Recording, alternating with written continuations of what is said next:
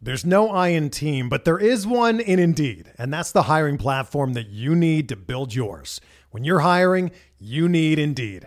Instead of spending hours on multiple job sites searching for candidates with the right skills, Indeed's a powerful hiring platform that can help you do it all. One of the things I love about Indeed is that it makes hiring all in one place so easy because Indeed does the hard work for you. They show you the candidates whose resumes on Indeed fit your description immediately after you post so you can hire faster. Join more than 3 million businesses worldwide that use Indeed to hire great talent fast. Start hiring now with a $75 sponsored job credit to upgrade your job post at Indeed.com slash BlueWire Sports. Offer good for a limited time. Claim your $75 credit now at Indeed.com slash BlueWire Sports. That's Indeed.com slash BlueWire Sports and support the show by saying that you heard it on this podcast. Indeed.com slash BlueWire Sports. Terms and conditions apply. Need to hire? You need Indeed. All right, everybody, before we get started with this episode of Benched with Bubba, if you love the strategy of season long fantasy sports and live for the short term gratifications of DFS, then you have to try out Weekly Fantasy Sports WFS on Owner's Box. Head on over to rotoballer.com backslash box and sign up today. Weekly Fantasy Sports is the best of daily and season long. It keeps you engaged through live drafting and new multi week games. Owner's Box will also be paying out users who bring their friends on board. Watch the real money rewards pile up through their first ever three tiered referral system. Add friends, create groups, and rank up to uh, up to elevate the trash talk and competition to the next level. But that's not it. Owner's Box will be matching your first time deposit of up to $500 for any depositors through January 4th. Just head on over to www.rotoballer.com backslash box and sign up today to claim your $500 bonus and join the new wave of weekly fantasy sports. Now, to this episode of Benched with Bubba.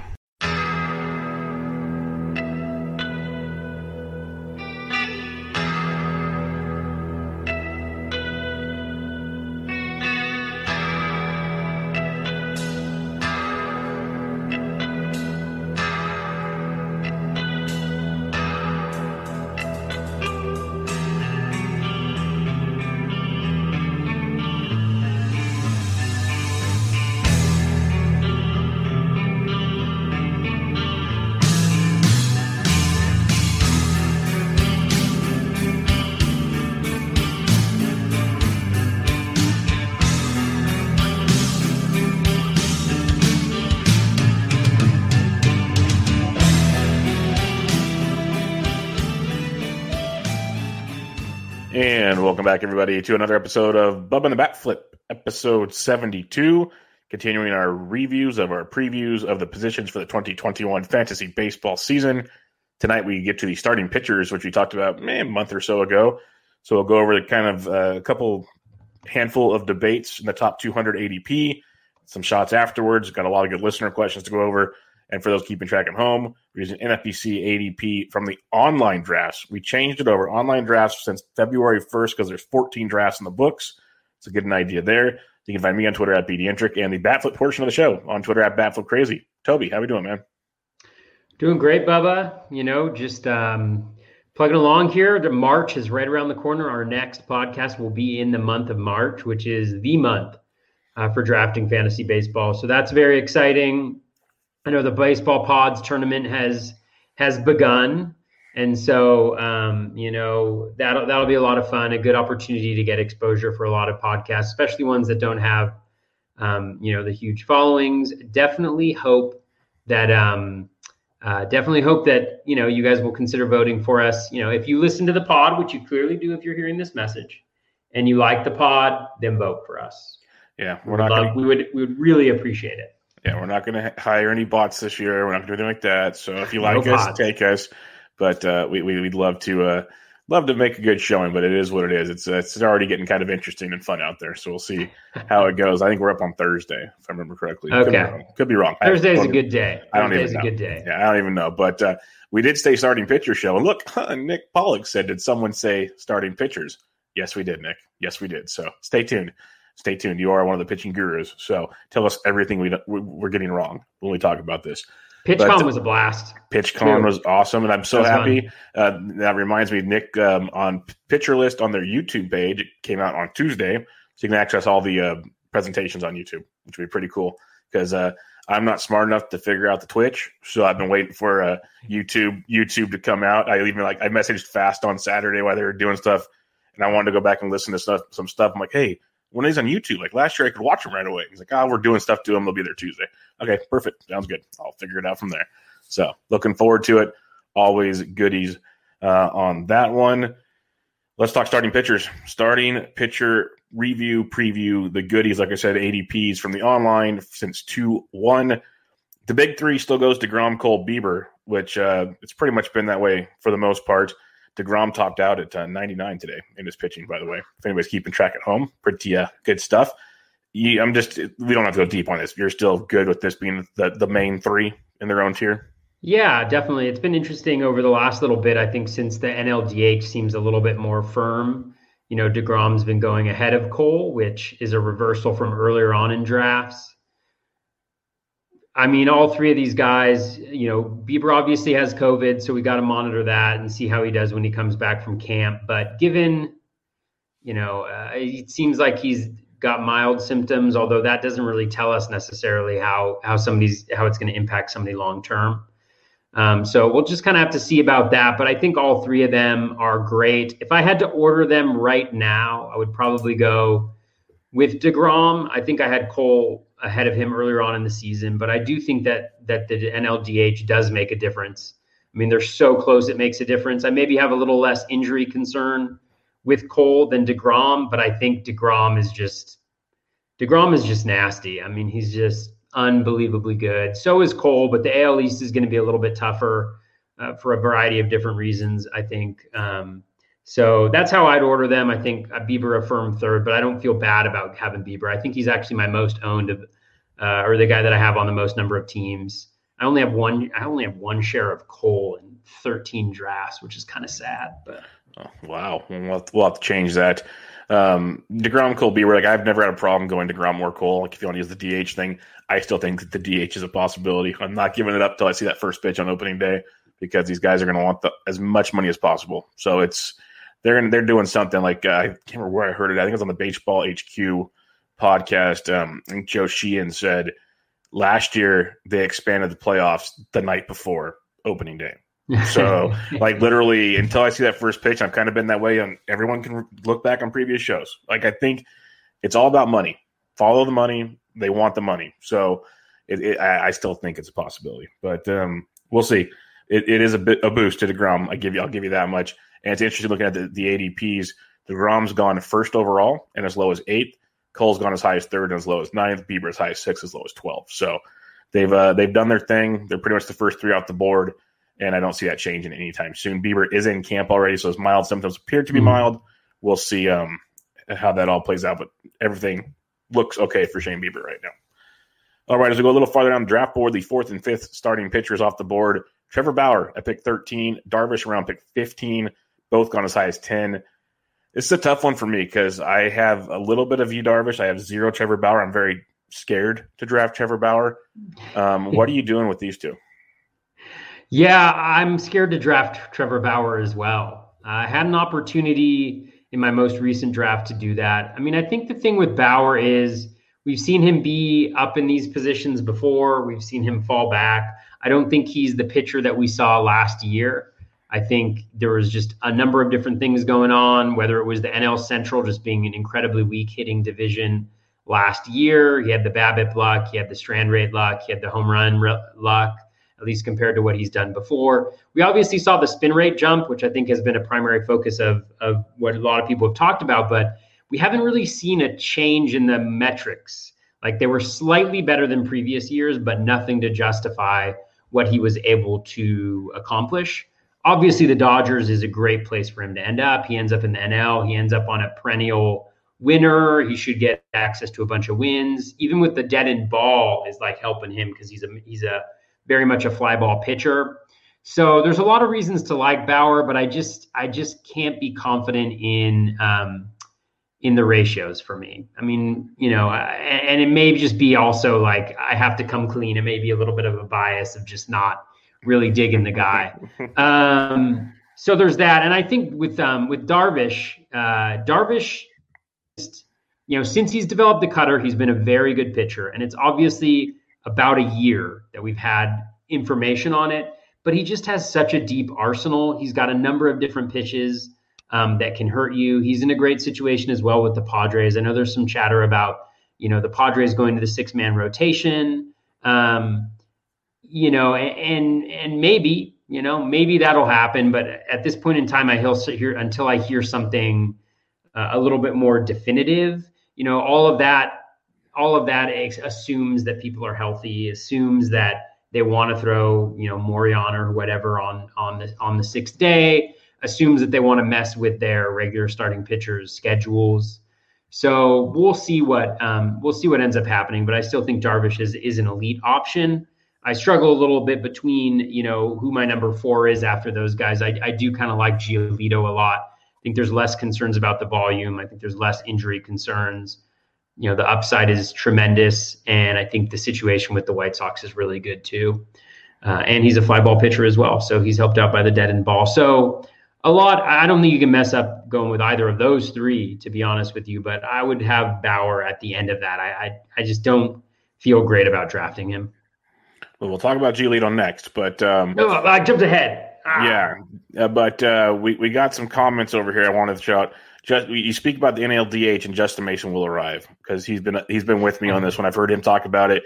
The DH will appear, and then shout out to our buddy Rob DiPietro, uh, Pool Hitter Podcast. Go check that out. He uh, says hello, and uh, the reigning TGFBI champion. He believes in the DH as well, Kevin Hastings. So check all that stuff out. Um, And Rob wants to know, but what about Trevor Bauer's Conor McGregor swag off the mound? Well, if you see how Conor McGregor's fighting the last few times, it won't go too well for him. So let's put it that way. Um, I pulled up the pitch leaderboard for Alex Fa- uh, uh, Alex Chamberlain, and um, it's it's fun to look at because you talk. Everyone talks about how Bauer's dominated last year, which he did, beat out Yu Darvish for the Cy Young. Um, but you look at swinging strike rate, Bauer 14.1, Darvish 16. Called strike rate 17.3 to 19.3. So uh, he had about a four percent CH. Uh, Darvish had about a four percent CSW advantage on Trevor Bauer, which I like to see quite a bit. And um, I apologize. And the hard hit rates is where things differ a bit, and the dynamic hard hit rate. This is where it gets interesting to me. Is uh, Bauer had a 38.2% hard hit rate, uh, Darvish 34.8. Dynamic hard hit rate 9.2% for Darvish, 21% for Trevor Bauer. 20 uh, th- that's a astronomically large dynamic hit rate. I'm guess it feels like it's not calculated properly. So that's that's one to, to, possibly look at. But you just look at all all the peripherals. Bauer was good. What makes me wonder is was he an accumulator? Like his, his ERA was great. Don't get me wrong there. Like that was good. But he threw so many innings. Did he just like all the extra peripheral stats to that help him out a bunch? Because you look at the the basics of it, and it's uh it's it's pretty messy overall. And it's one thing. The other thing with with Bauer in recent years, you've seen him be really, really good, and you've seen him be mediocre to bad. It fluctuates so much. There's there's never really a fine line. It's it's one or the other. It feels like, and as your fourth starting pitcher, you really need to uh to figure that one out pretty quickly. So I go Darvish over Bauer. I'm also not as concerned about Darvish's health because it's been a few years since we've seen that take place. So that kind of argument doesn't uh, doesn't fly with me as much anymore. All right, the next two pitchers off the board. Lucas Giolito, Aaron Nola, pick 18 for Giolito, 23 for Nola. Um, I have Giolito as the fourth pitcher off the board as well, like you were mentioning. But how do you go between Gio and Nola? Because I know Nola, they have jumping uh, some people also. Yeah, I mean, I like both. Actually, in my most recent draft, that's those the two starting pitchers I grabbed was Giolito, I think at 10, and um, Nola at whatever after, is after 10, 21, I think. I could never figure it out. Even the first two picks. I can never figure it out uh, what numbers they are. But yeah, I think um, you know Giolito. I just think there's a little there's more K upside there uh, for me. I think there's obviously not the control is not as good, but I think when you just look at the overall package, you know, from a skills perspective, I think Giolito is much better, at least from a strikeout perspective. I think he's on a better team, you know, even though the Phillies offense is good. Um, I think he's got a, probably a better bullpen um, as well. AL Central is not a bad division by any means to be in. I think, especially if you're on the White Sox, right?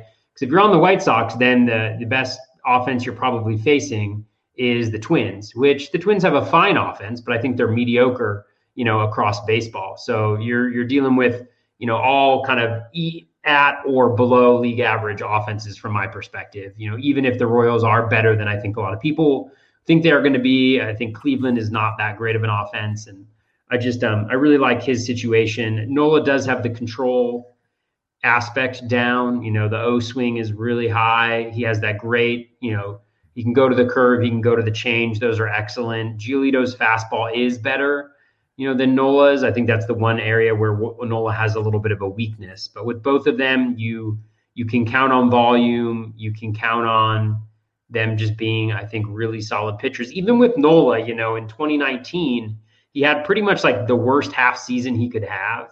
And his numbers at the end of the season wouldn't make you super happy where you drafted him. But he was still like, I think, a 3 8 ERA or something and like a 1.25 whip at the end of the season. And while that's not great for your second round starting pitcher, it's also not going to be the reason that you necessarily lose a league. So um, for both of them, I think I think the upside's great, and I think uh, I think there's a high floor there too.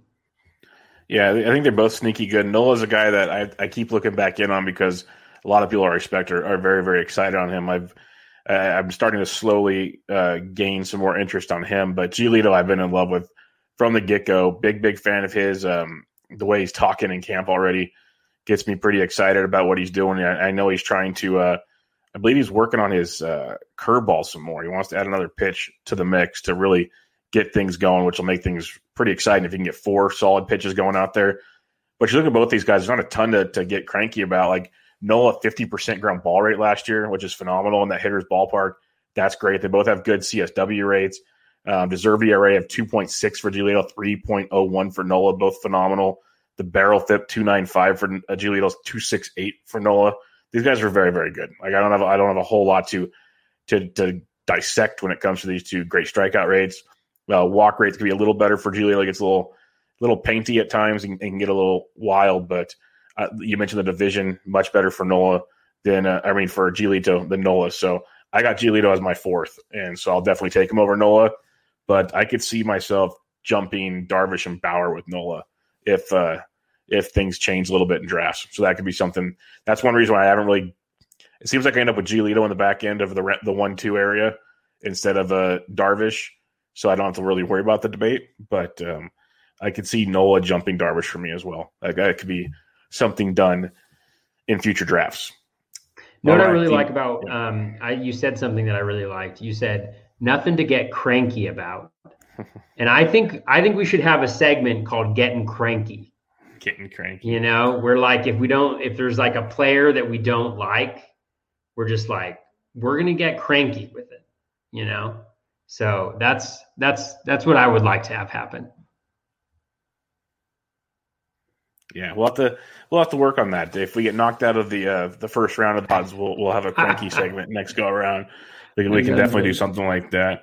Uh, the next round of starting pitchers, we have Luis Castillo, 10th off the board, Flaherty, 11th off the board, Kershaw, 12th, going to pick 27, 28, and 30, respectively. I grouped these three together because, A, they're drafted close together. We got Luis Castillo, very popular with guys like SP Streamer. I like him a lot. You got Flaherty coming off a rough season, but everyone was hyped going into last year. Then you got Kershaw, the, the boring vet that just continues to be awesome. So, what do you do with these three? Yeah, I think um, I like Castillo a lot. You know, I think when we talked about him on the on the preview podcast, the starting pitcher preview podcast, you know, his four seam fastball had uh, phenomenal growth in the swinging strike rate.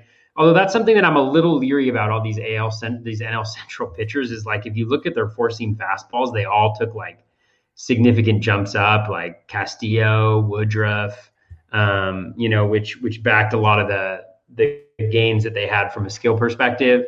But I think Castillo has that changeup he can go to. His fastball's improving, slider's good.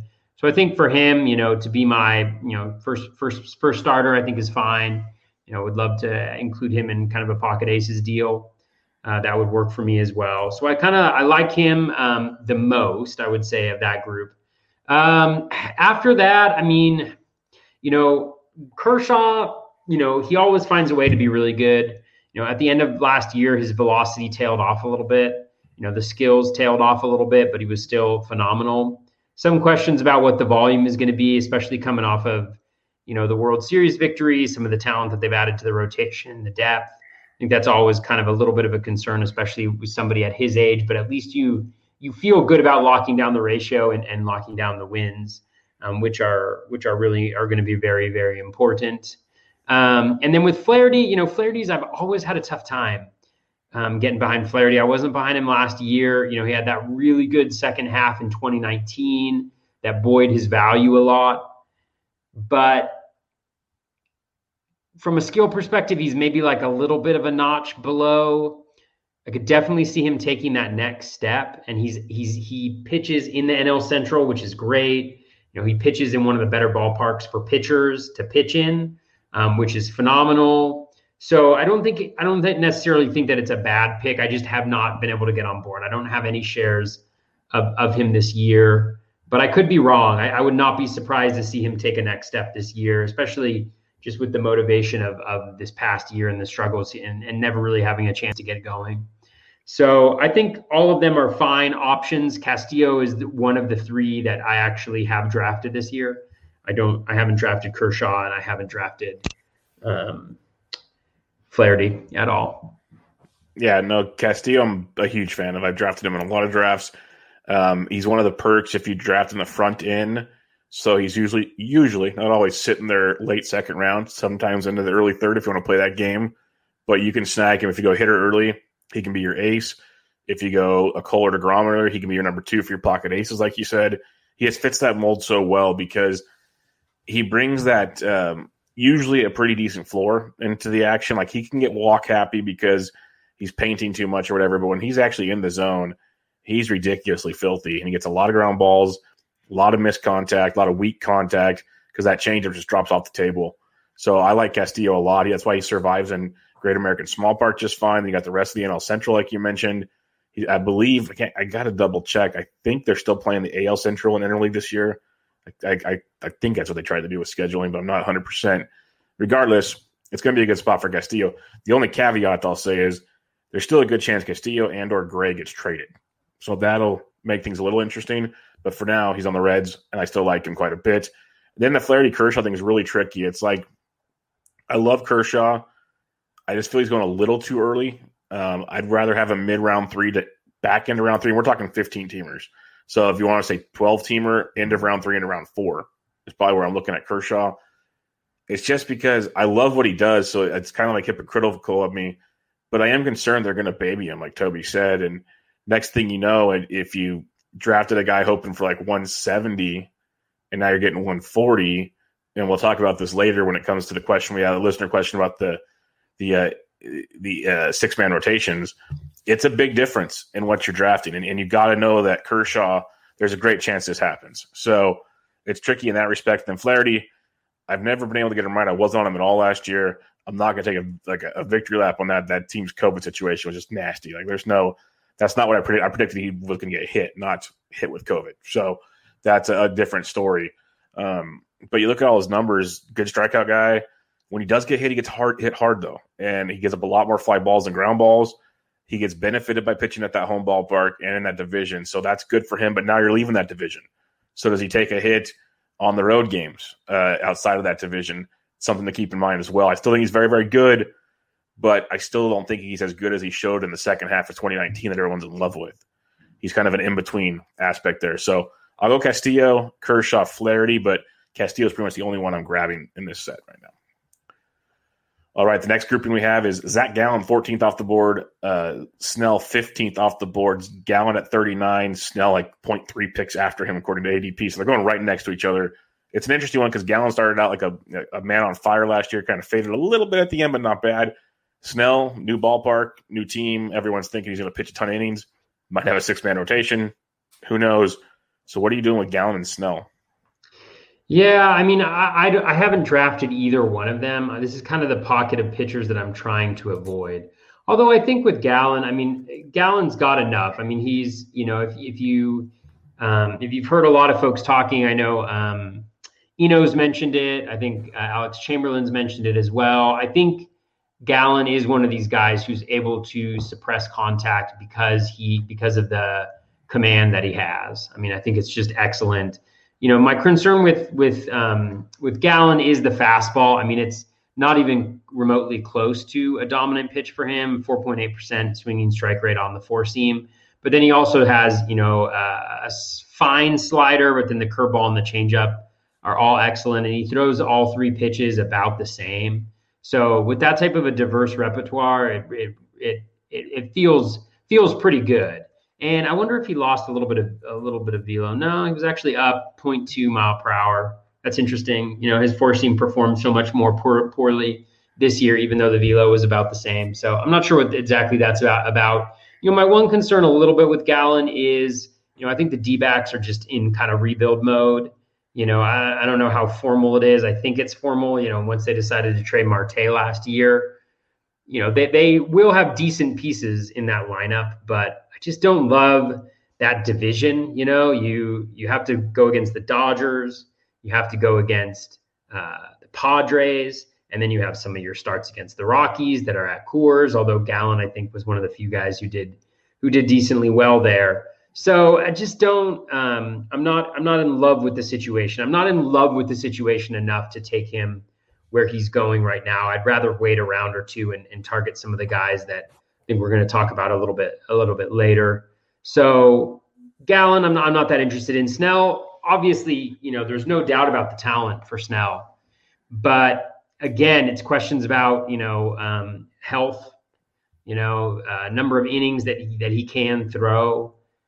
I think he'll be good when he does pitch, but again, he's not efficient with his pitches. It doesn't allow him to get deep into games. Whether you think that was the Rays pulling him or not, I don't necessarily think that that's that's what it is. I just think he's inefficient with his pitches. He walks a lot of guys. He goes deep into a lot of counts, so he's not able to get that that type of depth.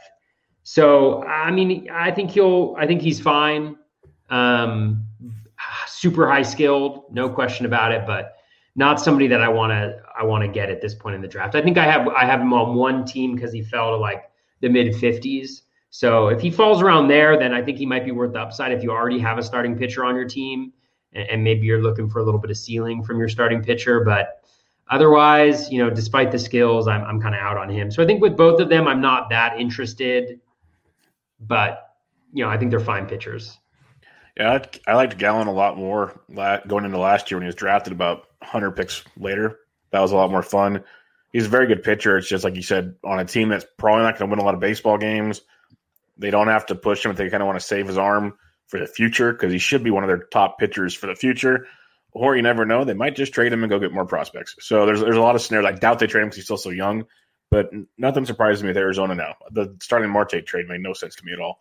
So uh, Gallen's interesting. But yeah, he limits the hard contact, gets uh, like a 44% ground ball rate, decent strikeout rate, uh, limits the barrels. He had like a uh, almost a 7% or so barrel rate last year, deserved barrel rate of 4.9%. So he, he does a really good job of limiting the damage deserved ERA of 3.06. A uh, lot to like about Zach Gallen. I have no complaints besides where he's going in the draft. It's, it's just not not ideal in that scenario.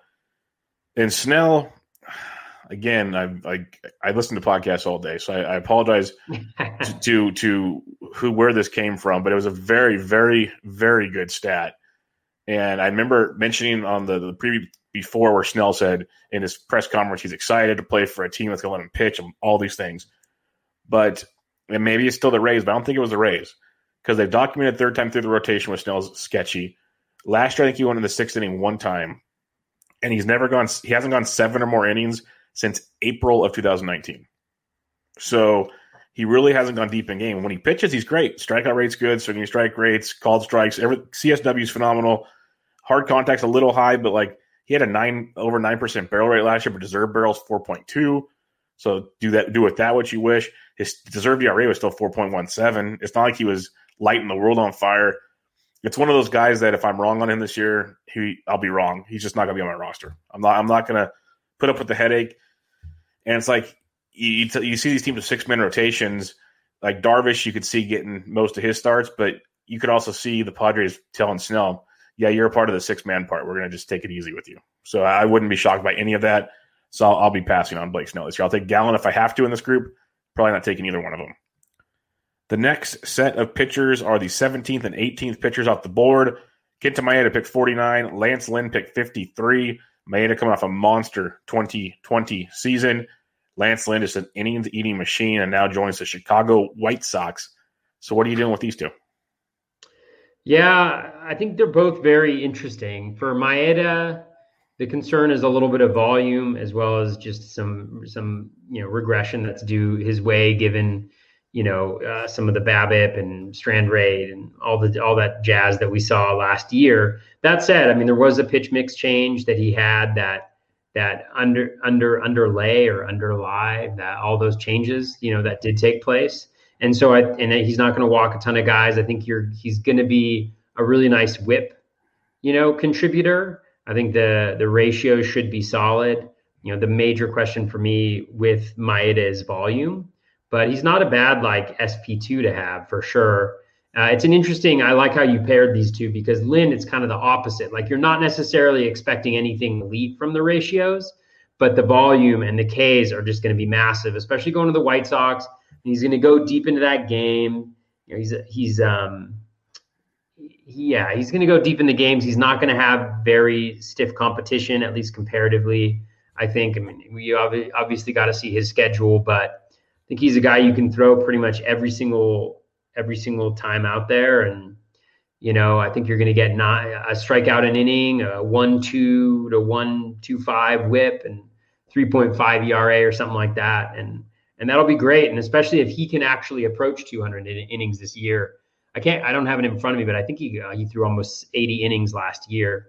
You know, I, I think um, you know he he could uh, he could be a huge he could be a huge benefit. And they have a very good bullpen in in, in Chicago, so they won't just leave him in there. You know, uh, like the Rangers did on on his last start to get to that 100 100, 100 pitches pitch mark uh, for the game and destroy so many of our our fantasy teams but I think they're both they're both solid. You know, I haven't been able to grab Lynn just because of where he's going. Generally, you know, if I'm if I'm getting my aces, you know, in the first couple rounds, then the third and the fourth round are, are where I snag some of the hitters that I like in that spot. And he normally goes around that time. So I actually don't have Lynn on any of my teams. I don't have Maeda on any of my teams either. But it doesn't mean that I don't like them. Uh, maybe just um, just hasn't worked out quite yet. But you never know. Maybe it will. Yeah, these two guys are like conundrums for me. Like I love Lance Lynn for the volume aspect, especially on a season where there's so many question marks with innings pitched. He did throw 84 pitches last year for the Rangers, over 200 the year before. You have to imagine 180 plus is very much in the cards this year. I think most projection sites had him for like 185. I wouldn't be shocked if he goes over that one.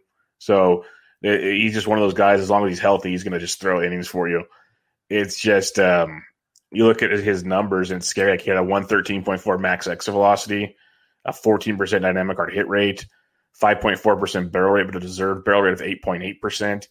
Uh, only a 29% ground ball rate. Now he's going to that ballpark that's a little sketch for uh, for pitchers if you start throwing it around like that. So it's a very interesting scenario. Like even his swinging strike rate's lower than most. He relies on just volume to, to accumulate those innings and those strikeouts and all that good stuff. So it's tough with Lynn, but those innings are clutch in fantasy. Very, very important. So I like him quite a bit. And then there's Maeda, who I don't have many on many rosters either, because you look at him and it's like, okay, 25.5% hard hit rate, that's good. But an 11.1% dynamic hard hit rate, 5.7% blast rate, those are those are very, very uh, hitter friendly numbers right there. But then, like you look at the alternative, seven percent barrel rate, like a three point nine percent deserve barrel rate, so gets a little plus there. Thirty nine percent ground ball rate, that's good. So he's just he's he's one that just concerns me because I think he ran so pure last year, like so so pure. Like can he do like a, he had a wOBAcon a two ninety nine, but an xwOBAcon a three sixty. It's like eventually regression has to come, and like Lynn's he could regress a little to the positive, possibly maybe to the negative. Like he's kind of right there in the middle. Where Maeda was so positive last year, he, could still be very good, but what you're expecting when you draft him feels like he's not going to give you is what really, really concerns me with, with Kenta Maeda. And the other perk to Kenta Maeda last year, we were all loving him going out of LA to Minnesota, but he was getting drafted so much later than he is now. So it was so much more of enticing to take the chance and it paid off. He's not really that guy anymore. Now he has to be an ace where you're taking him. Where, like I said, if he regresses like I think he will, he'll still be very good, but you can get a guy like that in another 30 to 40 picks, possibly, maybe later. So that's where I am at on these two. It's very, very tough for me to to pull the trigger on them. But I understand if you do because what they could bring to the table. I think I like Lynn's floor better than Maeda's, if that makes any sense. So I'm kind of torn on those two. All right, next two pitchers off the board: Carrasco and Strasburg. Carlos Carrasco, the 23rd, Strasburg 25th, 64th for Carrasco, 66th for Strasburg. I want to bring these two to the forefront. Carrasco, veteran reliever or veteran starter, pretty reliable. Now with the Mets, Strasburg, he's throwing already out of the bull. Uh, he's throwing bullpen sessions. Apparently, everything's going great. He's quote unquote fully recovered from his surgery. We know if Strasburg pitches well, he, he's usually a, a, like a top 35 ish, 40 pick, not 66. So maybe this is perceived value. Where are you going with Carrasco and Strasburg? Yeah, I like Carrasco a lot. You know, um, skills were really great last year, and they were they got better as the season progressed. So I really like him. Obviously, pitching for the Mets, you know, in that stadium, that's going to be really helpful to him as well.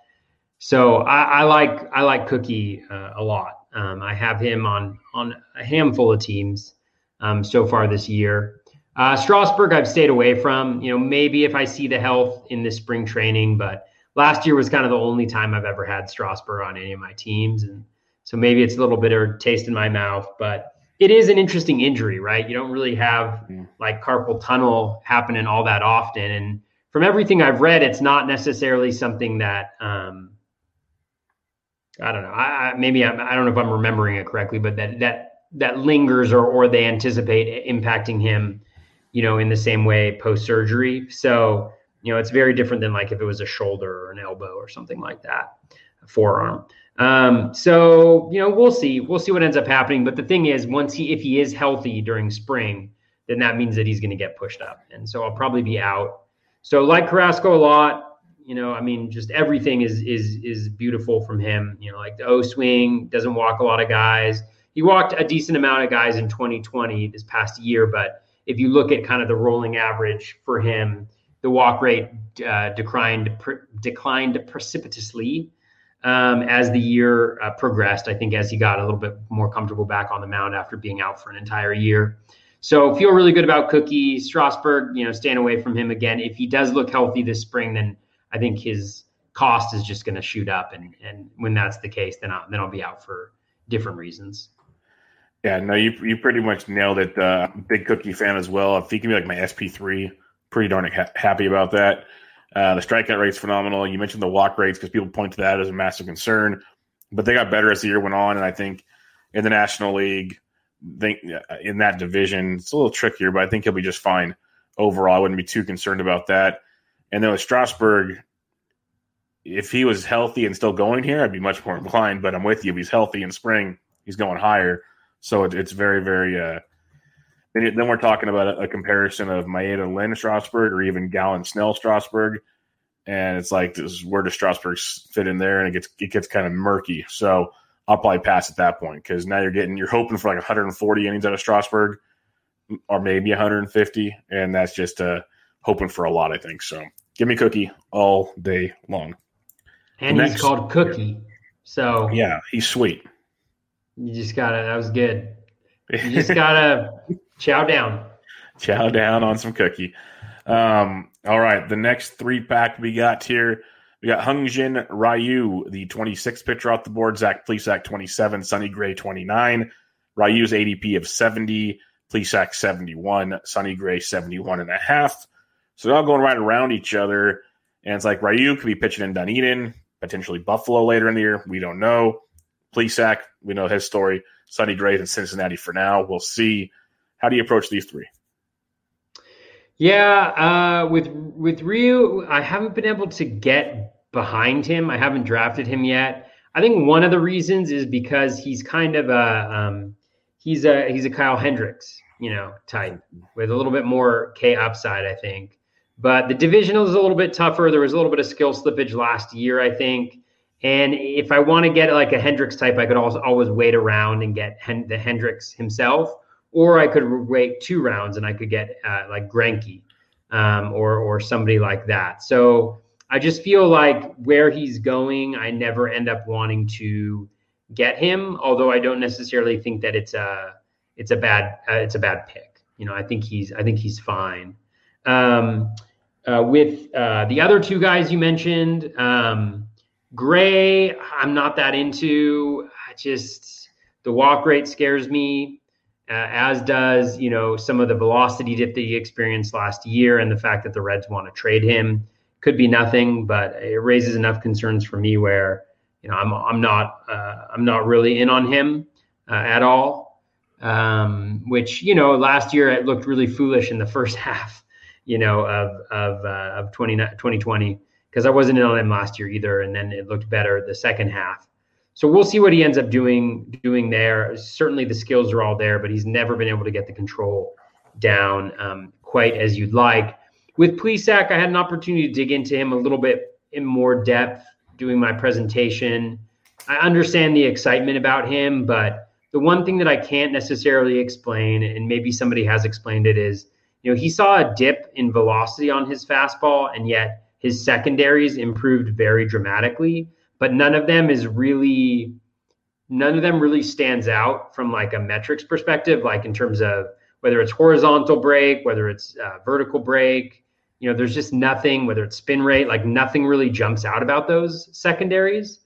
And if you look at his rolling average graph, you know, he's he's been he actually in 20 uh, 2019 when he first pitched, he actually had similar metrics for a little bit um, during that season before the regression kind of turned against him a little. So I just uh, I'm not I'm not there at the price. I, I see I see the interest. I see why people like him a lot because of what he did last year.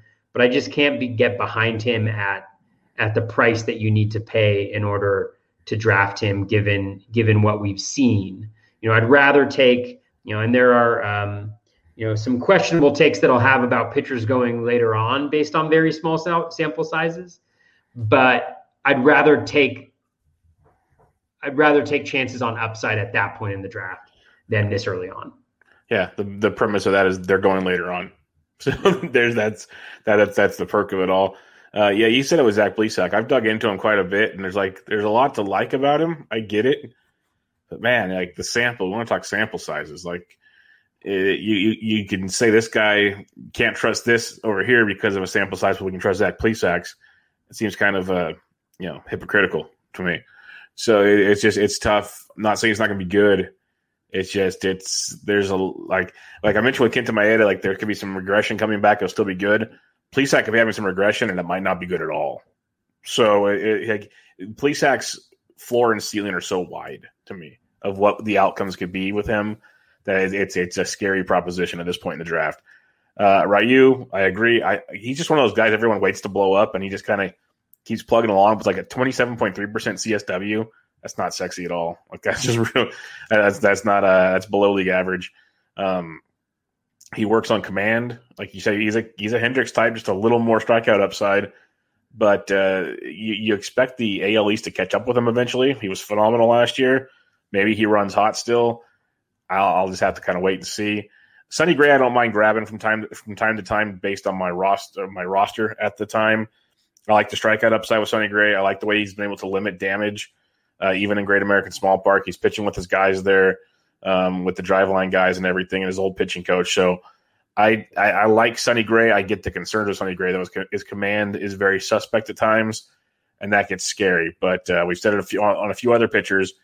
Most of your games in the Central, not all. Most of your games in Central will help a ton. Um, I, I, just like what he can bring to the table there with Sonny Gray. So I have to pick one out of the three. It's Sonny Gray. If you don't want to take any of the three, I get it. But uh, I do have Gray on a few rosters going into the season. The next set of pitchers, you mentioned his name earlier, Mr. Zach Greinke. Still not in camp yet, but don't panic. That's what Greinke does. He'll be just fine. I got. He's gonna show I, up throwing eighty-two. Bubba. Yes, I, I, just I just laughed when everyone was like, "Oh, he's not in camp." Like, he, has he ever shown up to camp on time? Like ever? Like he just doesn't care. Like, just relax. He's one of the guys that just doesn't need to, to throw. It's fine. He's the 40th starting pitcher off the board.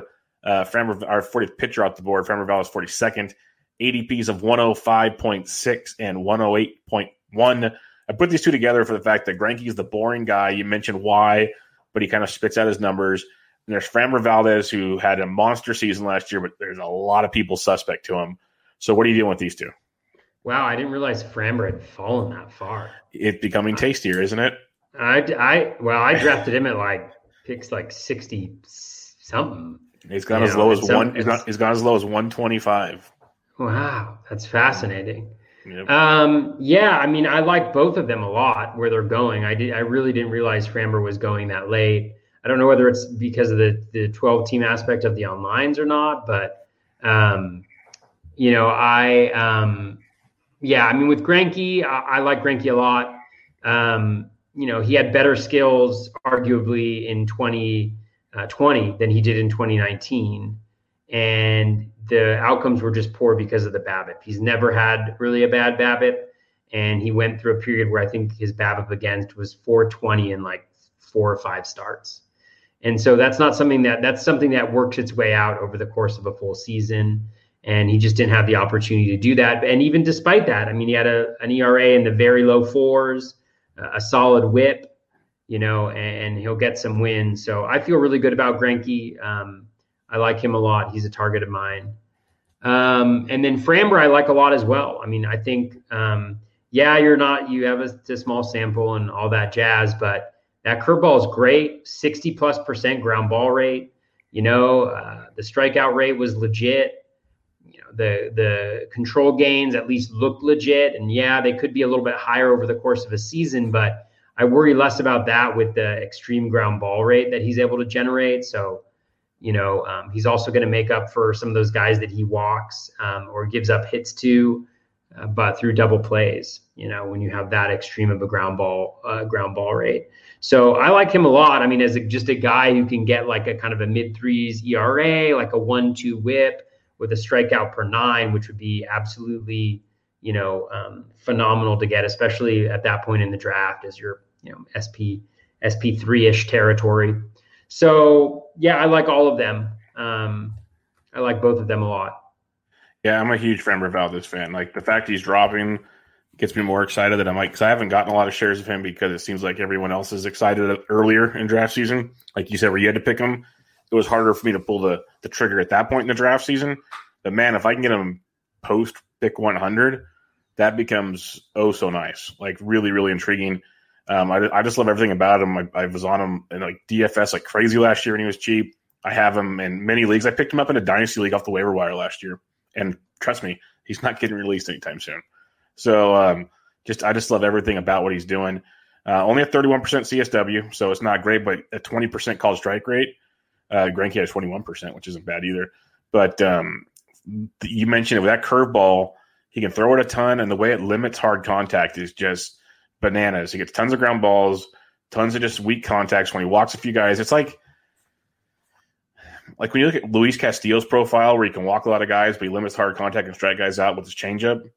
Valdez is a poor man's Luis Castillo to me with a curveball. Like it, there's a lot of similarities there. He had a 54% ground ball rate. Castillo's got a huge ground ball rate. Obviously, Castillo's a much better pitcher. I'm not trying to say they're the same pitcher, but a lot of the things you like in a Luis Castillo, you have to kind of like in a Framber Valdez, in my opinion. And I'm not the best pitcher diagnostic guy, but just when I look at all the numbers and everything, there's similarities there in their pitches. Maybe a changeup's easier to throw consistently on a curveball. I don't know all that. But uh, what Framber's doing, I like a lot. Greinke concerns me. I know you're a big Greinke guy, so I'm, obviously I'm not going to tell you. I'm not going to tell you not to take him. Oh my God, Framber Val's at a 49.5% hard hit rate last year. Cool. He didn't limit hard contact as much as I thought last year, but he kept it on the ground. Yeah, but he kept it on the ground. Yep. Not, yeah. not as concerned there. Um, and barrel rate was lower. It was only 7.9%. So that's not as bad. But uh, just concerns me for the fact that he was starting to get rope a doped quite a bit last year. He get he gets get left out there and get in trouble like second and a half to third time through the lineup. He just didn't seem to have the the the uh, the Greinke of old, and it seemed like his velo was down a bit. Uh, where he's going in drafts now isn't bad. I'll agree with that. That that's very very intriguing, but uh, it, it, just concerns me going forward. Is, is it? Um, it's kind of one of those where he's getting older, and I kind of want to get off the train before it derails. And I don't. It might not derail this year, but I think it's coming sooner than later.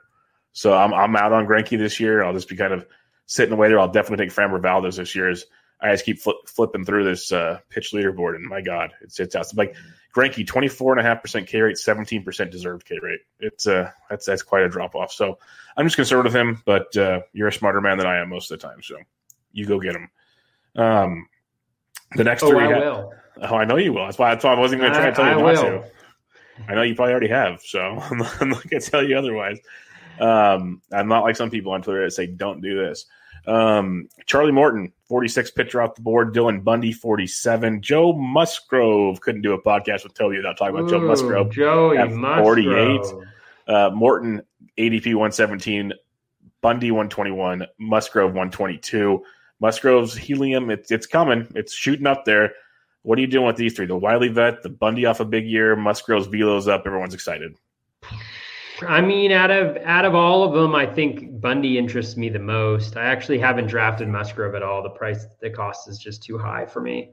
Yep. Um, you know, with with Bundy, I think there, you know, he's got two really good pitches in the changeup and the sl- slider. It's a slider, right? Yeah. Yes. Um, you know, which are really good. He's shown that he can pitch with the low velocity that he has, which which is important. And I think he's got really nice. Um, he, keeps the walk rate low now. Um, you know, at least the the walk the control metrics because he's able to generate so many swings and misses on both the changeup and uh, the slider. So I really like that. You know, he was solid last year. I think there's arguments to be made that maybe he was a little lucky in some respects and a little unlucky in other respects. So I, I think he's, uh, I think he's he's he's he's solid. I, I like him a lot.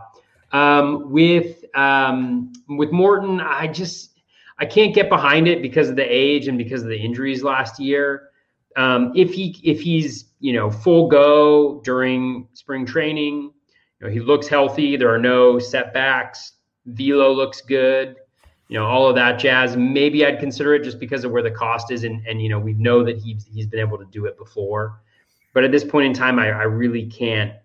Um, I re- I, can't, I just can't get there with him um, because of the age and, and the and the injuries that he's that he's had, and because I, I like some of the other guys that are you know kind of going here, or I've already drafted three pitchers at this point in time, so I'm just kind of going for for offense. Um, with Musgrove, you know, I love I love Joey Musgrove. There was obviously the pitch mix change. He was throwing the curve a lot more. The velo was up, but this is every year, right? Every year the the velo goes up a little bit at some point in time, and he looks a lot better. One thing that I found interesting as I dove into him for my PitchCom presentation was his in zone contact rate actually never really wavered, despite like the increase, you know, the increased use of the curveball and all that stuff. So he remains a guy who, you know, I think will have a difficult time having a strikeout rate that matches the underlying skills because he's not able to dominate in the zone um, with his fastball. Obviously, that's where the an uptick in fastball velo would help. But again, every year there's just some little minor injury, whether it's the abdominal thing that he had, you know, in 2019, or you know whatever it was that that kept him out. Um, you know, this year he just can never seem to get right and get on that plane. And I'm sure at some point in his career he will. I mean, he's still only 27, I think.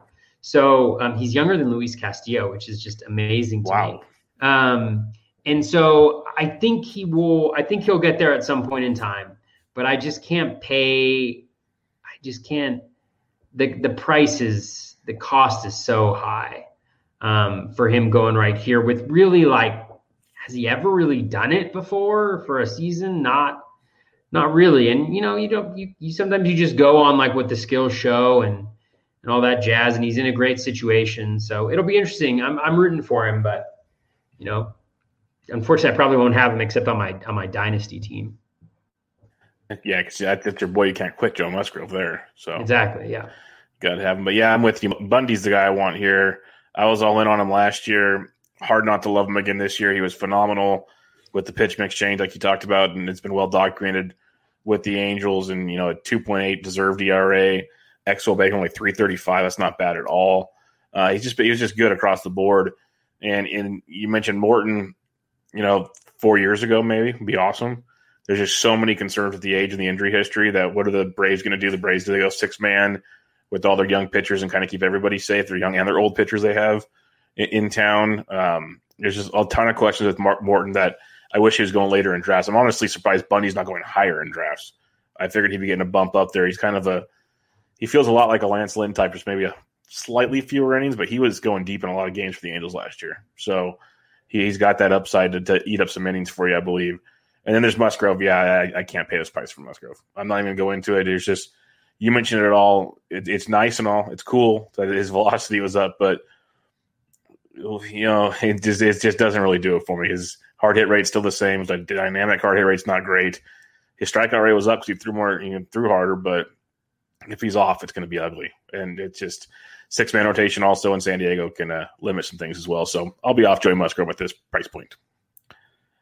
Couple more to go here. We got Kevin Gausman, uh, 53rd pitcher off the board at pick 131, and Patrick Corbin, the 52nd pitcher off the board at one, just right, like basically the same pick as Kevin Gausman, ADP wise.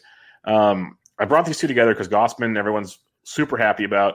Patrick Corbin used to go about 70 picks earlier, 80 picks earlier, had a rough year last year. Who knows? So, where do you stand on these two? Yeah, it's interesting. They're kind of like the opposites because Gausman had the increase in his velocity last year, which helped him become a better pitcher. And Corbin had a significant decrease in velocity last year and, and kind of lost a little bit, you know, that slider that's so uh, critical to his success. I haven't really been on Corbin. Part of me feels like I'm making a big mistake in doing that just because, you know, if you if you just wipe out 2020, you know, where's he going in drafts normally? Probably around like pick 45 or something like that. Um, so, you know, he'll be a spring training monitor for me, I think. At the same time, he also struggled a little bit, if my memory serves me correctly, in the second half of 2019. Um, and so, and I think the control is getting a little out of hand. I think the challenge with him is you know, Luis Castillo has his changeup and he relies so heavily on that to be successful. Corbin does the same thing, but if he doesn't have the slider, he doesn't have a 97 mile per hour fastball, you know, and he doesn't have really another pitch that can help him out. And so he's so reliant on that slider.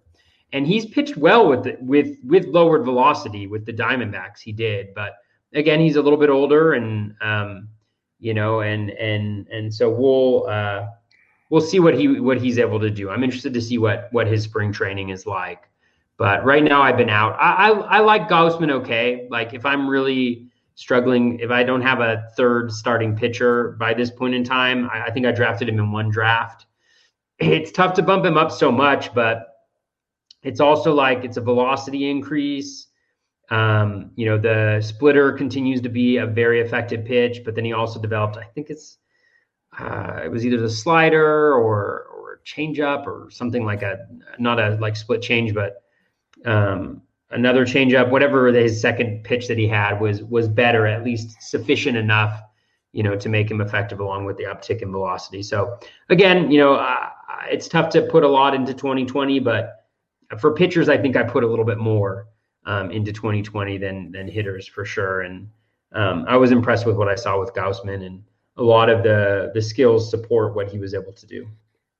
Yeah, there, there's not a lot of bad things to say about Gausman. The only thing is, I'm probably not going to be paying the price for him for the fact that I get really nervous about the splitter being such a used pitch because the splitter you can lose very quickly. If he does, if he loses the splitter, his fastball is not that dominant. It really isn't. So that that concerns me a bit. He's pretty much a two pitch pitcher still, unless he really develops that third pitch. And that's my biggest concern. I, as a Giants fan, I hope he's great. I hope everyone dominates their fantasy season with him.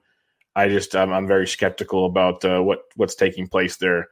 Is it uh, long the longevity of that transformation? But uh, we'll see. Could be totally wrong there. Like you said with Corbin, that's why I kind of brought it up. The numbers look terrific from last year. I do remember many times playing him as a value in DFS and he'd be good until like the fifth inning, and then either, either that or they throw him out an extra inning he shouldn't have been out there type thing. They just leave, they leave him out too long in games. They did that with the, a lot of guys last year. I mean, yeah. Scherzer, Jesus. Yeah, like the Nationals, like Corbin was he'd be in the fifth and he'd walk two guys, and instead of taking them out, he'd get like two more outs, and then they give up like a two run double, or just like it was just always something where it was, or in the sixth inning, or sometimes in the seventh inning. It was just very frustrating with Corbin. I'd love to be able to do that quickly and look back at it all, but I don't know how to do it quickly, so I haven't done it. Of like how how much how many times that happened with him. But even with that being said, you look at his overall numbers, strikeout rate was down tremendously, still getting barreled up a lot. Um, you mentioned the the slider usage was bad, the velocity was down. It's a weird one. It's like part of me says he doesn't need to be a heavy velo guy because he can be a good pitcher. But if you're a two pitch pitcher, you probably need some darn velo. So it's very tricky.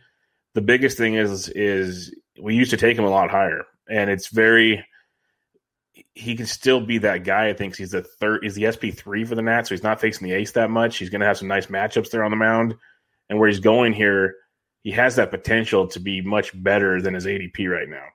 At the same time, what we saw last year could only it could get worse too. So it's, it's a very tough pick. I feel like if you're in an overall, Corbin's a very intriguing pick for me because I think he can he can give you that boost you're looking for.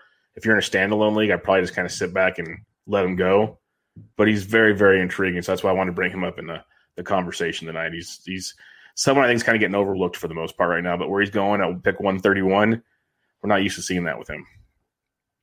All right. Next two pitchers off the board. We slide down a bit here. 62nd pitcher off the board, Frankie Montas at pick 164. 63rd pitcher off the board, German Marquez at pick 169. Marquez obviously in Coors Field, but he's been pretty good. Montas, after the back injury last year, was just absolutely horrific. So, where do you stand on these two? Yeah, I um, I don't, I haven't drafted either one of them. I think with Montas, you know, we have the small little bit in 2019 where he was incredibly effective with that split finger fastball. But I think the challenge with him last year is he had the injuries but he also didn't throw that split finger fastball as much, right? So you're kind of looking for him to get healthy, and you're also looking him for him to change that pitch mix a little bit to throw the splitter more, which is which is his most effective pitch. Obviously, throwing for the A's is is a really um, it's a great situation for any pitcher. So, uh, but I, I just haven't been that interested. And part of it is also like just uh, team construction from my perspective is a lot of times where he's going like I have my third starting pitcher by pick 100 and um, and so I'm just not really you know going after the guys who are in this range. Um, so that's with Montas. I mean Marquez, I definitely get it. Um, you know, but I just have a really hard time if you can't start him in Coors. You know, I mean, I know that some people probably do, but just spending this pick with a guy that I don't like half of his starts already you know, it's probably a bad process from my perspective, but I'm just not that interested in going.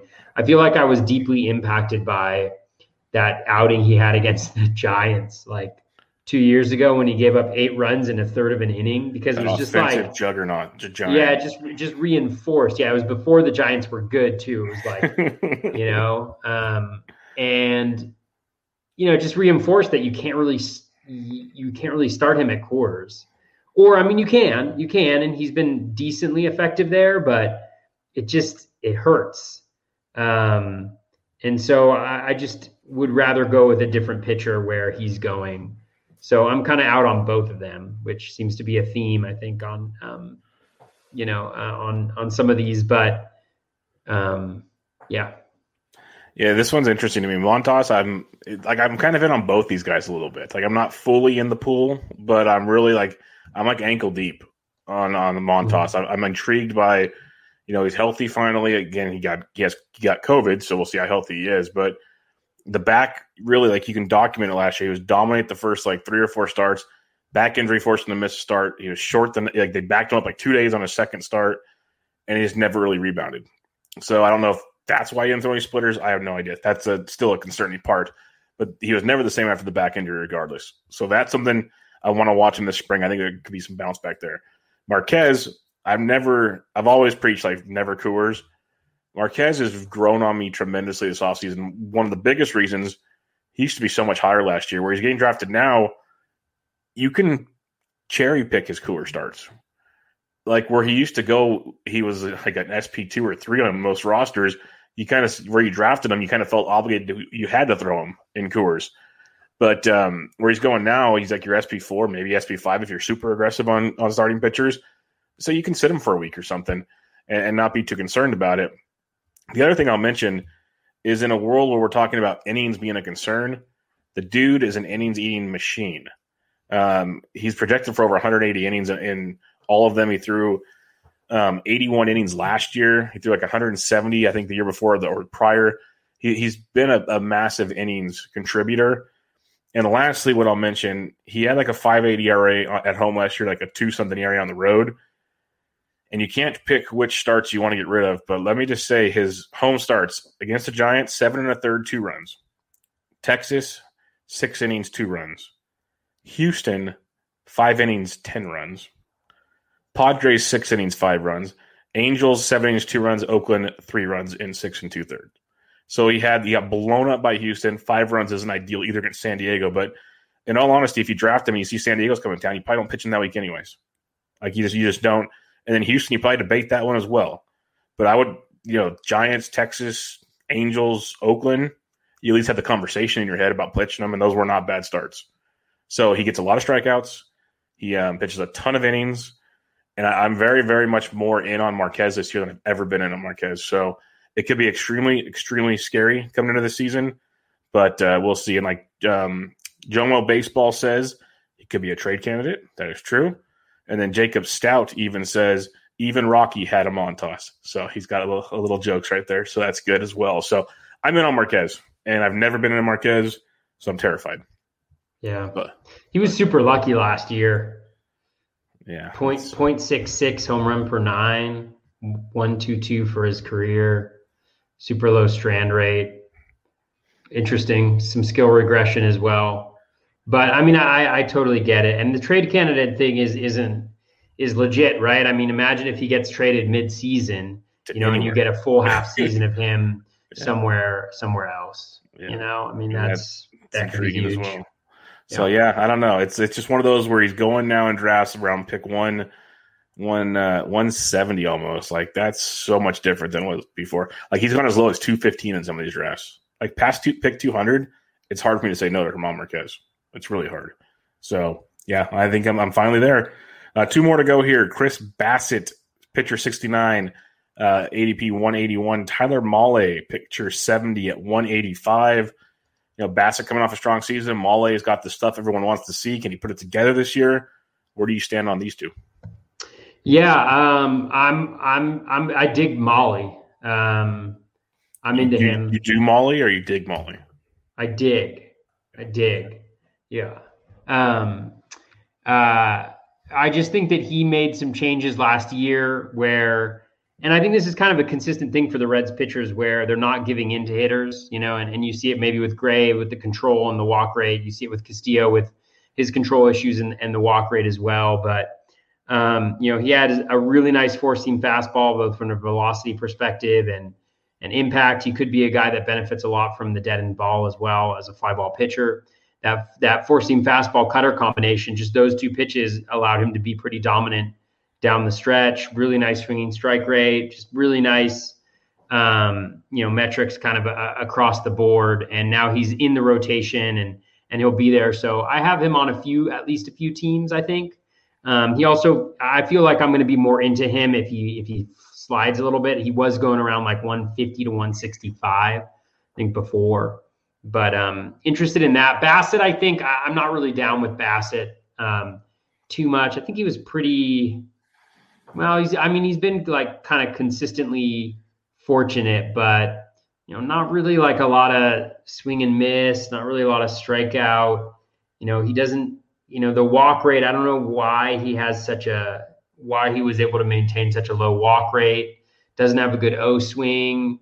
You know, was getting behind in the counts more than previous seasons didn't throw the ball in the zone more. So it seems like he's somebody who would probably have like a higher deserved walk rate.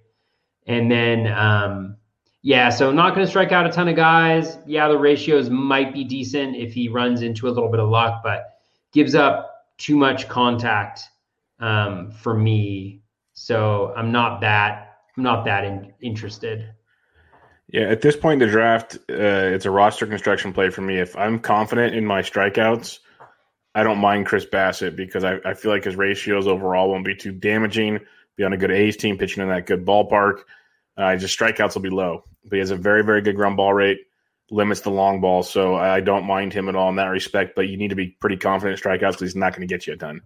But he is very good at getting quality starts and getting the job done last year. He's he might be the A's number one this year before Luzardo, but uh, like Montas, Bassitt, Luzardo up top there. Uh, so see how that goes. I don't mind him in that respect, but you know, Mahle's got that up and coming stuff, big time strikeout guy. You just need to keep the ball in the ballpark. Like that hard hit rate, especially the lefties, is uh, terrifying at times. But if he can fine tune that some more, he'll be very, very good. So he's definitely intriguing, worth a gamble at this point in time. And that's what differentiates these two for me. If you just want the safe guy and you're good on strikeouts, you just want the ratios, I don't mind Bassitt at all. If you need some upside and hope he, he uh, takes that next step, I think Mahle's very, very good in that respect. So those are the way I look at those two going into this season. And the last one we have for you tonight Dallas Keuchel, boring veteran pitcher, lots and lots of innings, not a lot of strikeouts. Where the heck is he? Oh, oh, there he is. 73rd start, the pitcher off the board, pick 192. Aaron Civale, 74th off the board at pick 193. Aaron Civale, he kind of has that Tyler Mahle vibe to him to me, where everyone's pumped on him coming up this year. And then you got Dallas Keuchel. So what do you got with these two? Yeah, I think uh, Keuchel, I have him on one team just because I needed volume so badly. It was actually the Battle of the Pods team, and I immediately regretted it just because he's not good from like any perspective whatsoever. I mean, the ratios will be fine, I think. You know, if you look at his ERAs, you know, the last uh, five years 455, 29, 374, 374, 199. The whips are a little bit more concerning, you know, 112, uh, 131, 137, 109. But he doesn't give up a lot of home runs. Like he keeps the ball in the ballpark, gives up a ton of ground balls, not a lot of hard contact he's he is what he is. You kind of know what you're getting with him, which I think is part of the part of the value. And as you mentioned before, the volume. And one of the things to consider too is like for a guy who is um, for a guy who is for a guy whose whose weakness is strikeouts. You know, it's less of a weakness this year, I think, because for a guy who can give you volume, you know. Um, so you know, I, I, think that that's one thing kind of going in his favor. Civale is very interesting. I know he's he's working on a new arm action in spring training. It looks like you know the shorter arm um, uh, arm work or whatever. I don't I don't know anything about mechanics, so who am I kidding? But uh, there was video of that, and that's one of the things that helped you know propel Lucas Giolito. He added a little bit of velocity after he did that, and that could certainly go a long way for Civale because I think the one thing that he lacks is a fastball that's decent. I mean, his sinker has generated a 2.3% and then a 2.8% swinging strike rate. You know, but then he's got a diverse arsenal. He's got a cutter, he's got the curveball, he's got the changeup, all with double digit swinging strike rates. He's even got some pitches that are effective in the zone, like um, like the curveball, like the changeup. So I think there's a lot. Um, there's a lot there um, that could go right for him. And I think it'll be really interesting to monitor him during spring training. He may be a guy that I, I'm a little bit more interested in. Um, and I think there's gonna, you're going to see a lot of bold predictions from the anti-Plesac folks. Yeah. Um, and I think uh, uh, I think it might have been Todd Zola who mentioned it. Um, his his bold prediction, or I don't know if it was official build prediction, but just that Aaron Civale would be better than uh, Zach Plesac this year. So that'll be interesting to see. Um, I'm, I'm really um, I'm really interested in seeing that. Yeah, I remember seeing Zola do that, and I saw our buddy uh, Mike Curlin second that thought. So it's going to be a very popular one out there for sure. And I don't mind Civale. I liked him a lot last year. He had a little up and down go of it, but uh, I like the change in mechanics, like Giolito. It also, I believe Alex Fast was talking about it, should help with his off speed pitches as well and help with the tunneling, which is very big as well. So uh, good stuff with that. And then Keuchel, like I even took him in a, in a league as well. You know, He's going to have good ratios, no strikeouts, lots of ground balls, limits hard contact, probably a, decent amount of W's for the White Sox. Uh, going to eat up a lot of innings. If you're in a quality star league, he gets it done a lot. It's just not sexy because there's no strikeouts. Like there's none. But he's it's another one of those guys. If you're comfortable in strikeouts, which I was in that league, I got Cole and a couple other guys where I was like, "Yep, I'm good." Get Keuchel to just kind of offset those uh, the uh, the ratios for you and really lock things in. I don't hate that at all. So that's that's very intriguing. Uh, real quick before we go on here, Jacob Stout in the chat mentioned um, on our Mahle versus Bassitt talk. He says uh, he doesn't know ATC has Bassitt 140 Ks over 157 innings, a 407 ERA. Mahle 161 Ks over 152 innings with a 452 ERA. His question was Is 20 strikeouts worth a half a run in ERA? To me, if you're needing strikeouts, it is, yes. But uh, what, what say you? Yeah, I mean, I, I honestly don't pay that much attention to projections for pitchers just because I don't think they respond quick enough. You know, like um, with Mahle last year, 13.8% swinging strike rate, nearly 20% K minus walk rate, a K percent close to um, 30% or, you know, more than 11 strikeouts um, per nine. You know, the BABIP obviously stayed um, pretty low, so there may be some regression there, but he also dominates in the zone.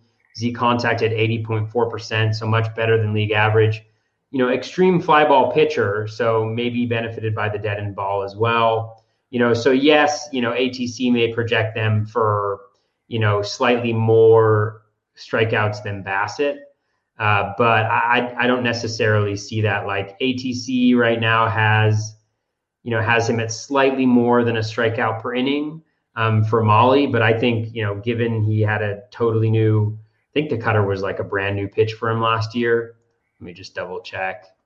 Um, so the cutter, I mean, he threw 141 in 2019, but he really amped it up 18.6% swinging strike rate.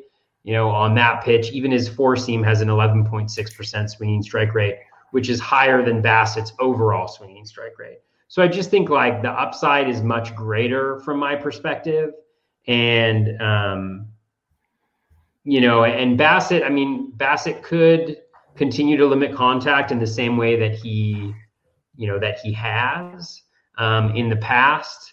But you know, he's never like he's never, you know, two years ago he almost struck out, you know, one guy um, per um, per innings pitched you know, 9.9% swinging strike rate, 14.6% K minus walk rate, as I mentioned before. Not sure I believe that walk rate with underlying skills doesn't get guys to chase, has never had a league average, you know, chase rate.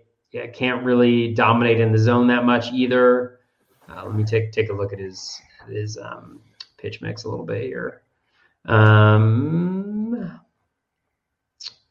yeah, I mean, uh, I mean, maybe maybe if he goes to the four seam a little bit more, I mean, maybe there's like a little bit more potential there for Bassitt. Although if he goes to the four seam, theoretically, like my guess would be that you know the contact may be a little bit worse. Yeah. Yeah. So I mean, there's give and take. I just think it's a matter of, um, I just think it's a matter of upside with Mahle. Like I think Mahle can be a legit, very, very good pitcher. I don't think Bassitt can necessarily get there.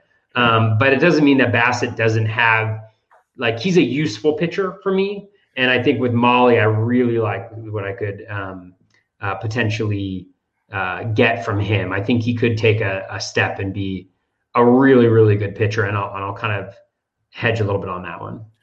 Yeah, no, and that, that's the thing is like Bassitt is who he is. Like there's really no more to go from there. If anything is down, then up. So that's what you're getting. Mahle's got the the, the ceiling. Like Jacob Stout does say thank you though. He didn't expect an answer, but uh, he loves it. So th- thanks for. Hey, yep. If, Jacob, if nothing else, we yep. love to respond to listener questions. Yeah, and, and uh, we very much appreciate people who join us in the stream. Yep. And um, ask questions. So thank you very much. Yeah, Jomo, Jomo baseball's on the same side. Mahle has all the upside, so he's with us on that one. But, and also, um, Jomo is a great nickname for Jordan Montgomery. It has not caught on but Jomo, I mean, there's Logan Morrison. Lomo. He's got Lomo, yep. and you've got Jordan Montgomery, and he's not Jomo. Should like come on, people. Yep, no doubt about it. But um, I changed the head, header while we were you were talking there. We uh, this is part one because I was looking. There's a lot post 200, so we might talk about some more next week. Let's just do that instead of okay. just instead of just instead of just saying like 20 Late guys pitcher like targets. Yeah, those those are the podcasts that people listen to. Yep, those can win leagues. Those can win leagues. So uh, we'll go there, and we have a bunch of listener questions. So we'll head into those now and get that all taken care of for you. Crabby at the crab at the underscore crab underscore shack underscore ass. any concern with spin rate cheaters with leagues supposedly cracking down on sticky stuff like Cole and Bauer? My answer is no because they've been doing it for decades and they're going to continue to do it. And ba- and hitters actually want them to have sticky stuff, so they're not getting beamed with fastballs. So as long as it's not obvious, it's still going to happen. That's the way I see it. Yeah, I'm not worried about it as well. I haven't heard anywhere that they're going to crack down on it. And I mean, quite frankly, like teams have invested a ton of money into starting pitchers who use sticky substances to be effective. And the last thing I think baseball wants to do is come around and make pitchers less effective that teams have just given massive contracts to.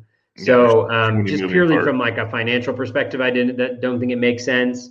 And I also think it's just really hard. I think it'd be really hard for them to do that, especially since they've known it's been there for so long and they haven't done it, done anything about it. Like cracking down on it now just doesn't really make a, a ton of sense to me.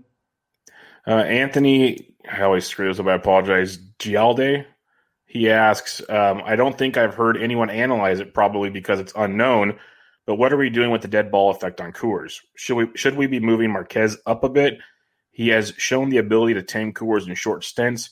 Could the dead ball push him up? Could he be a bargain? To me, I a I'm not too the dead ball. When people, the smart people, are saying it's like a five percent thing that really only hurts certain people. Coors Field's Coors Field to me. They have a humidor, and that's about as far as I think it's going to go. I already told people why I'm high on Marquez this year, but are you thinking that the dead ball helps him even more? Um, I don't think he's like a fly ball pitcher, is he? Not really, no. No, he's a high ground ball pitcher. He's a fifty point six percent yeah, ground ball pitcher. That's why so he survives those starts and Coors. Yeah, he's not really one. And one misconception about Coors is that it's like a really good home run hitter's park. BABIP park. It's it's actually not. Yeah, it's a BABIP park. Yeah, so I don't think it really has a huge impact on his on his um uh, on his value much. I mean, it's a great question, but I just don't see him being a guy who's more impacted by it. The guys that I think are more impacted by it are, are like your your high fly ball pitchers right? right? Um, who, who are going to have a higher volume of fly balls and are going to have fewer home runs as a result of that. And the BABIP is going to be lower for them yeah. as as well. Well, I mean, it will be slightly lower maybe, but you know, also you won't have the home runs factoring into the to the batting average. You know, so and, and, just and just for example, Marquez gave up six home runs last year in his 13 starts and his 84 or 84 or so innings, 81 innings. Only two of those came at Coors. So uh, like if he threw was that, that game against the Giants, seven to third, gave six hits, no homers. That game against Houston, ten hits, ten runs, only one homer. San Diego, eight hits, five runs, one homer, then no homers the rest of the way. Five or more hits in every start. He actually had five or more hits in all but two starts the entire season, no matter where he pitched. But he gets keeps the ball in the yard pretty good, doesn't walk a lot, strikes out a ton. So and one thing that of note for Marquez is he was super lucky on home runs last year. He's going to mention that many times. And 0.66 home runs per nine, nine percent home it's. It's not lucky when the ball's hit on the ground all the time. It's just how it works. Well, um, yeah, but I mean, I know out of his career home run per yeah. fly ball rate is 16.8 percent, yep. and last year it was nine point something percent. It just yeah. doesn't make any sense, people. Sticks more sticky stuff, spin rate. Um, Let me get cranky for a second. No, yeah, he, Toby's getting cranky here. Like I got cranky with Granky. There you go. Um, Rob DPH or a buddy at Deadpool Hitter ask if you feel strong about there being no DH. What is your biggest adjustment for starting pitchers, and who is the biggest loser drop in rank? Um, I still think there's going to be a DH, but if you don't, obviously you move some National League guys up. That's just uh, what it looks like to me. What uh, say you, Toby?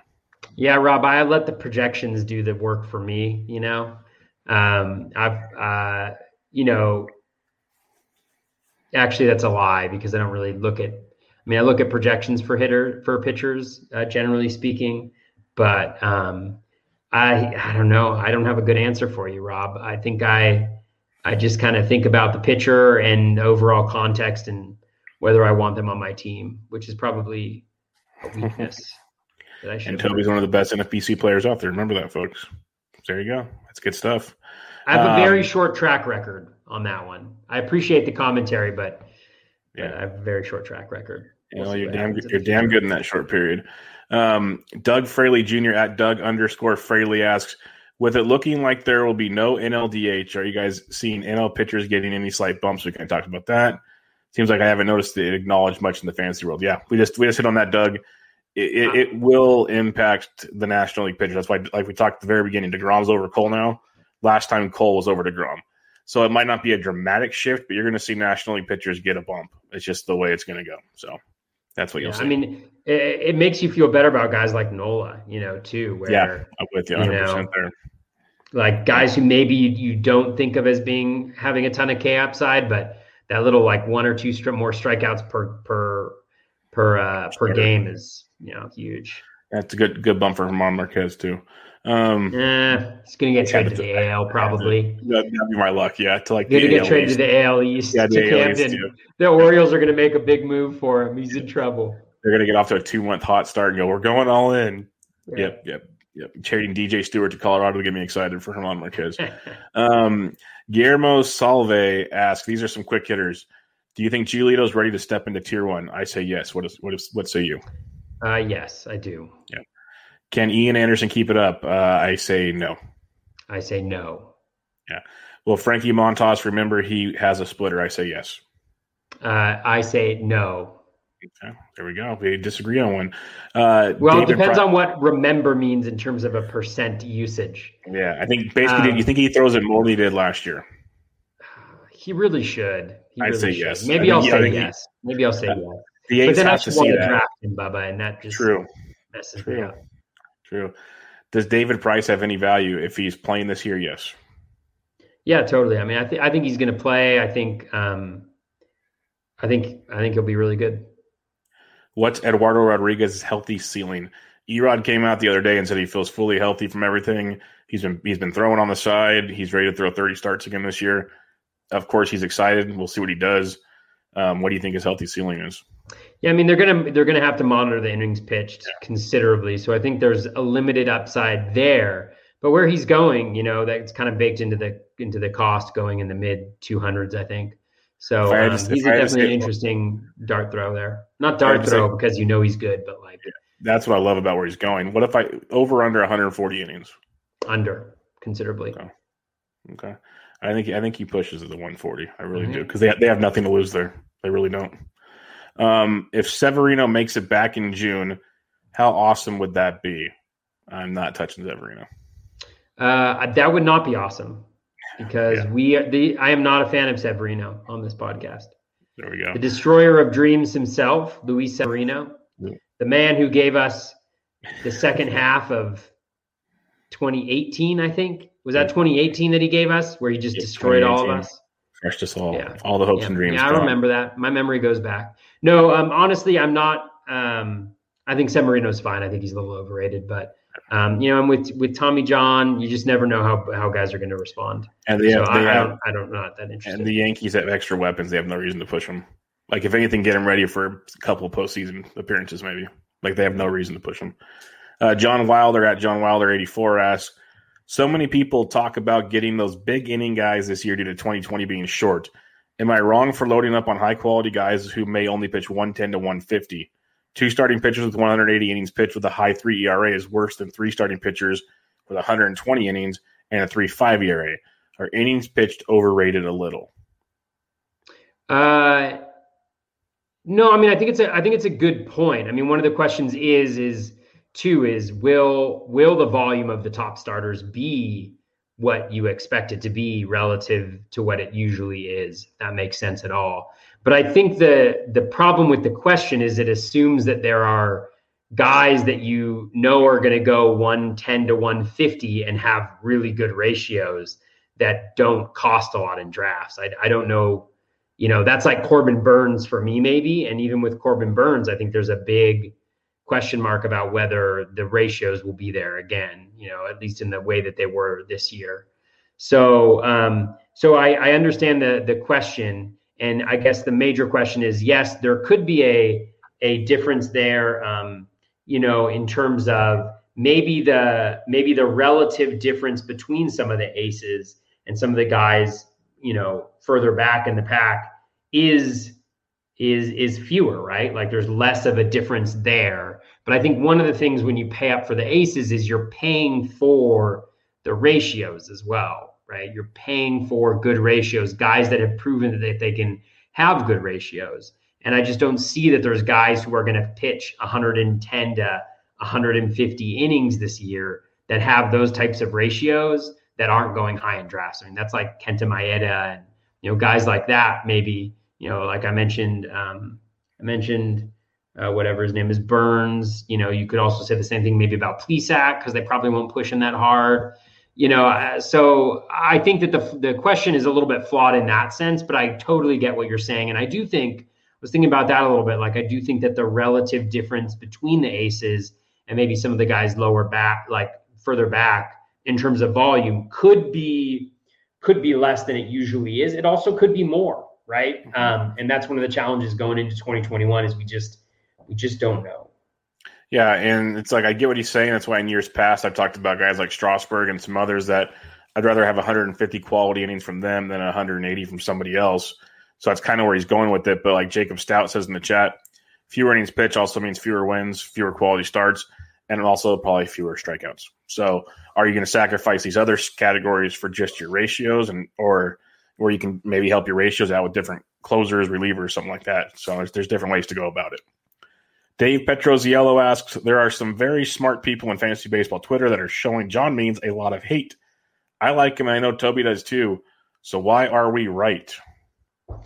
Yeah, I mean, um, I think what Dave is referencing is Rob Silver on the latest episode of um, the Launch Angle podcast. You know, kind of uh, got upset at those of us, myself included, who are who are drafting John Means where we are, as well as Drew Smyly where we are.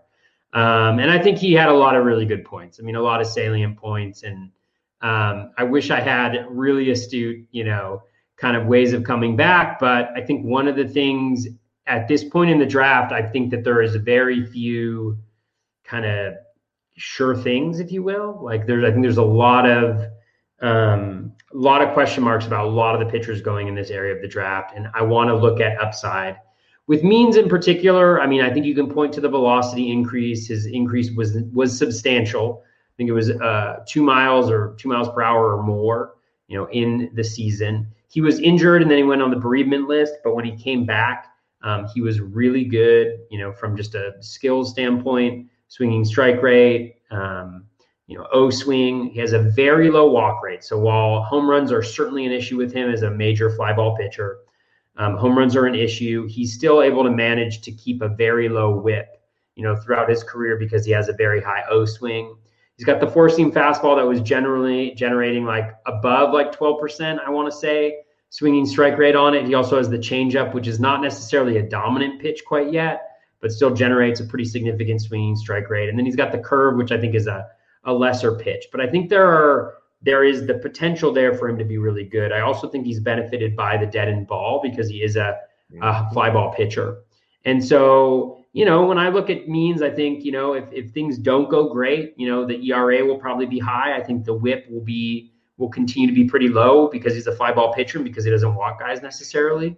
Um, so that will at least be helpful. I think he's shown that he can get, you know, a K per per nine, especially with the if the bump in velocity holds, which traditionally it, it has held when those happen towards the end of the year.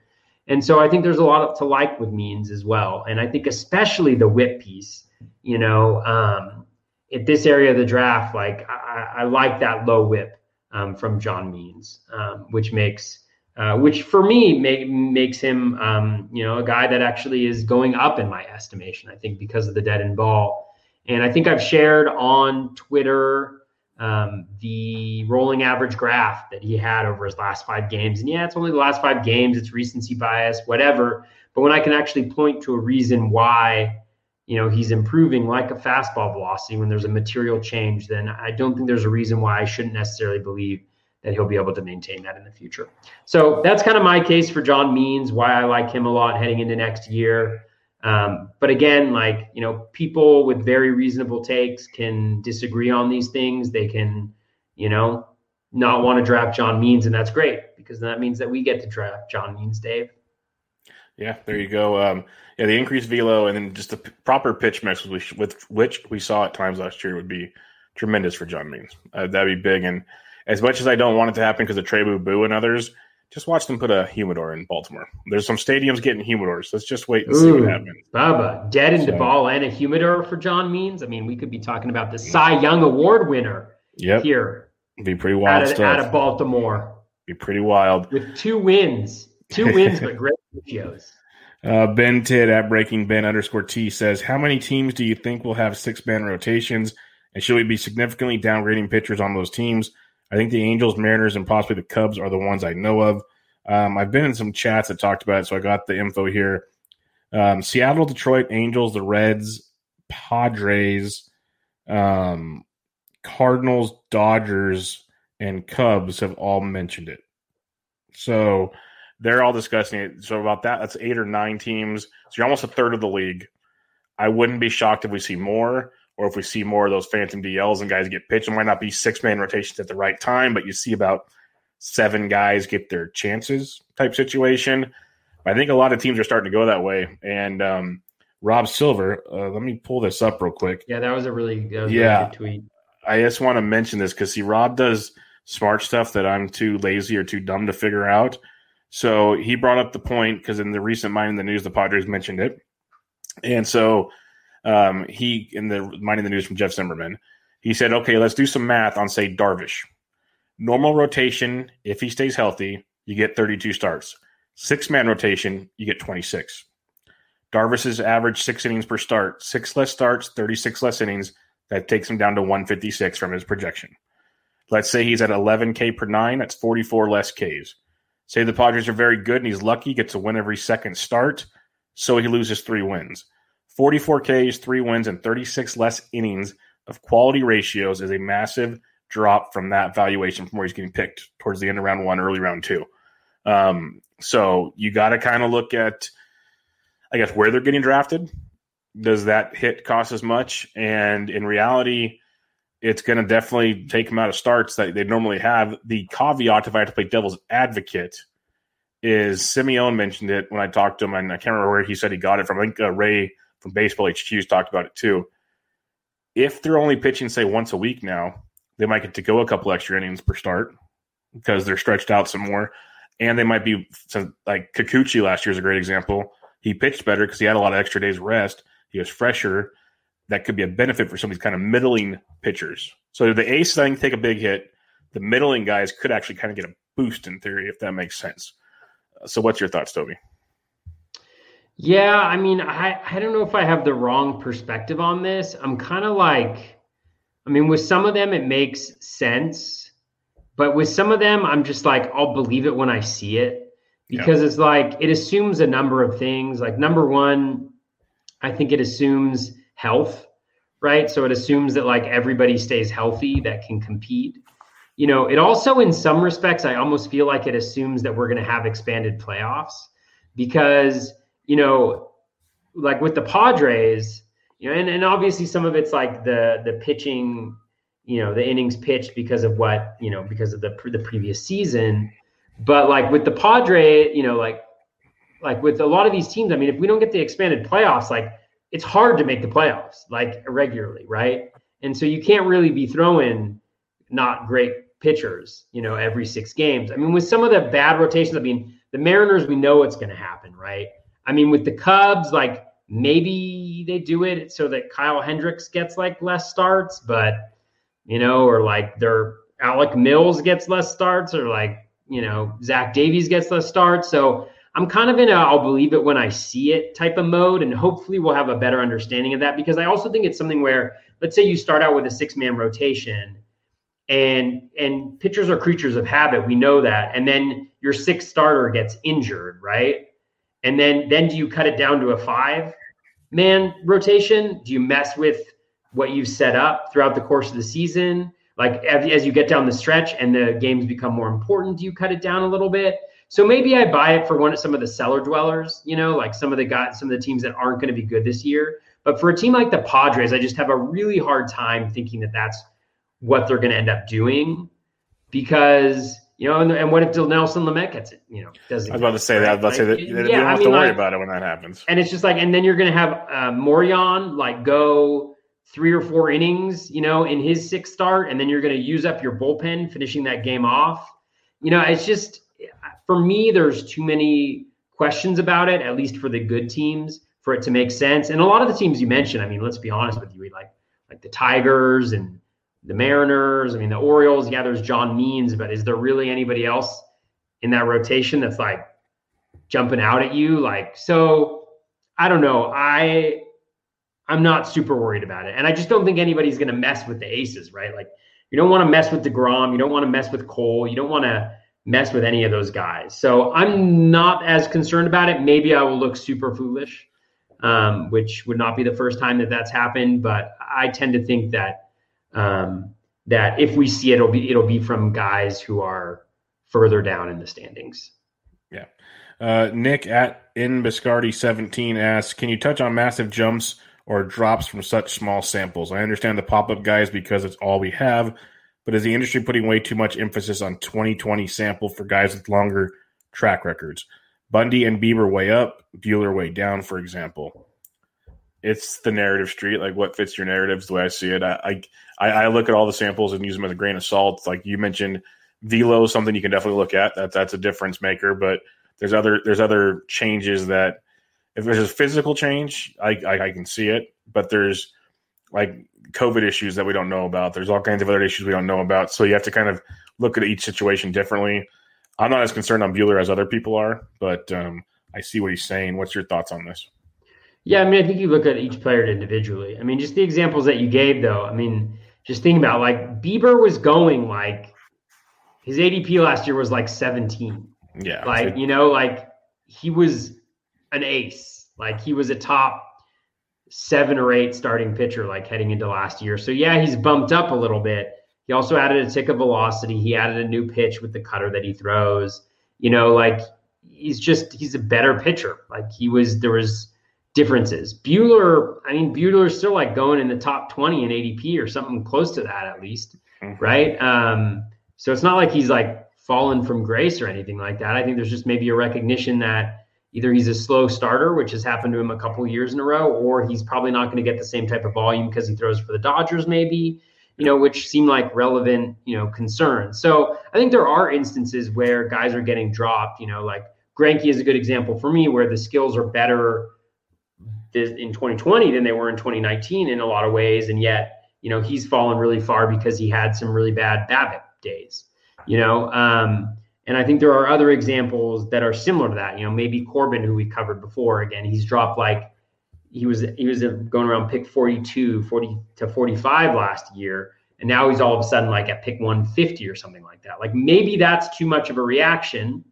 you know, but it's also as a result of the velocity dip and maybe the slider being a little less effective and his reliance on that pitch. So, and again, we're still in you know, late February. I think there's still an opportunity for the ADP to shift dramatically here as we get closer to March and we get an idea of how how guys are feeling. We get reports. We see them throwing in in spring training and while you shouldn't put too much emphasis on spring training obviously there are things like, you know, velocity readings. There are things like, you know, I think even like, you know, when you get to the extremes of like strikeout rates and walk rates and things like that in the um, in the spring we can kind of pay a little bit of attention to that those types of things. So that's kind of the, the my my um, my thing on it. But certainly i mean recency bias impact, impacts us all.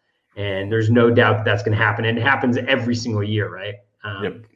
you know so Yep, no doubt about it. Spring training game start in about five days, so we'll start getting some real fun stuff to look at here pretty soon. Uh, at JW the Gamer asks, concerned about Gerrit Cole supposedly not having his personal catcher. I am not for two reasons. I'm pretty sure if he wanted him, he'd have him. He, I'm pretty sure he could walk in and be like, "Hey, I want my guy." Secondly, if it goes bad for one or two starts, I think you'll have him back.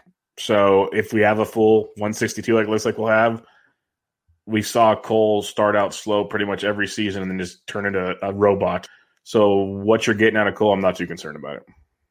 Yeah, I mean, I I, I haven't seen that, and I'm probably behind on the news a little bit, but it's like, yeah, I mean, if if if there's really a thing between Kyle, uh, between um, Ishikawa, uh, between um, Cole and Higashioka, is that am I am I saying it right? Something like that, yeah. Yeah. Um, then yeah, he'll throw to him. You know, yeah. that, I don't think that's really a thing, and, and I would, would be surprised actually if like he doesn't throw to him. You know, Yeah. if that's something that he's noticed is actually important to him and identified that as something that's important to him, then I think that'll happen, even if it's opening day. You know, like they want Cole to be successful, they want the team to be successful. They'll do what it takes to make that happen. Yeah, Greg Maddux had um, had his own personal catcher, Eddie Perez, for years, even though Javy Lopez was there to hit. So if if the if the ace wants their catcher, he'll get their catcher. Don't worry about that. And the last question we have Javy came in- Lopez, huh? That's Lopez, yeah, back in the That's day. a great. That's a great. Great. Um, Reference, great reference. Uh, so baseball pods. He uh, he mentioned this right after we started recording. No. I hope you two address the elephant in the room that Justin and Mason and him discussed on the TGFBI pod. I talked about it in our Battle of the Podcast chat.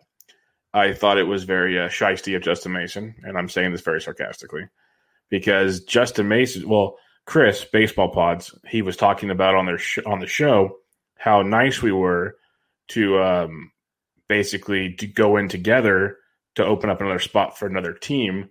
And Oh. Justin Mason and Justin Mason said, "Don't believe them. It's collusion to double up their viewership to add a stronger component to the masses." Mm, So that's the elephant in the room. wow. I think Justin Mason should worry about his four other pods or whatever he has in the pool and not worry about this. But um, that's just what he does. Yeah. Yeah. For those who weren't aware, so last year, Bubba and I went in separately with the um, with our podcast. We haven't been doing it as long, but I mean, really, like, I mean, the thing is, pretty much all my podcasts this year, except for maybe a few of them, have been with you. So I felt like it it made sense. And then also, as we mentioned, like I think at the time there was a lot of discussion about which pods should be in it and things like that, and we felt like it would open up a spot. So Justin Mason may not know what it what it's um, like to be unselfish, Yeah. but You're talking We- to a guy that has like 20 we live t-shirts with his face on it. He has 20 t-shirts with his face on it. So unselfish is very, very oh, difficult. for sure, for sure, for sure. I mean, this is a selfless podcast that we do Yep. here, Bubba. We're the Um, podcast of the people. So I- I, don't I don't know what uh, Mason's up to. for sure. We are we are virtuous, Yep. um, and uh, egalitarian. You know, You know we the way the way I see it, Toby, is usually people with uh, blasphemous statements like Justin Mason made. They're usually it's because they're scared. yeah, they're So- hiding something. They're, Yeah, they're, that that's the way I see it. they're hiding behind the veil of fear Yeah, and um, going after other people. I think we this should. I think this is about promoting. This this uh, podcast is about promoting other podcasts instead of bringing them down. So Yeah. that's why when we when we are up and it's our time, you will see us be positive. You will see us asking people who listen to the pod, who enjoy the pod, you know, to vote for us. Um, we will not denigrate our opponents or do threads about how terrible each one of the podcasts are and why you should vote against them. Um, that is not something that we will, um, you know, will not we'll not stoop to that level. and some below below below the the belt stuff there. It's just it's unacceptable. It's unacceptable. Totally.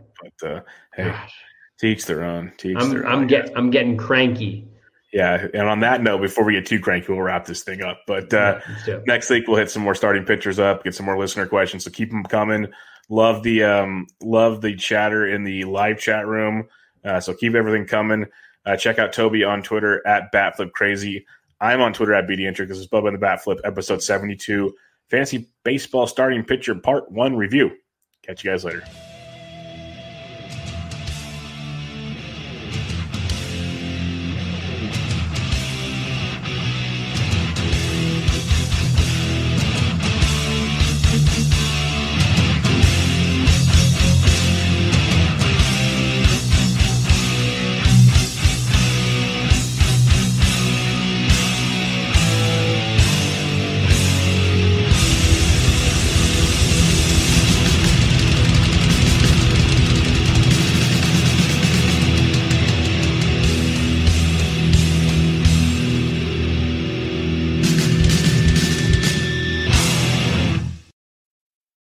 Better with an auto policy from American Family Insurance. No matter what dreams you're driving towards. That's because our expert agents will make you feel totally protected with the right auto coverage at the right price. You'll also save up to 23% when you bundle auto with home. American Family Insurance. Get a quote, find an agent at amfam.com. Products not available in every state. Visit amfam.com to learn how discounts may apply to you. American Family Mutual Insurance Company SI and its operating company 6000 American Parkway, Madison, Wisconsin.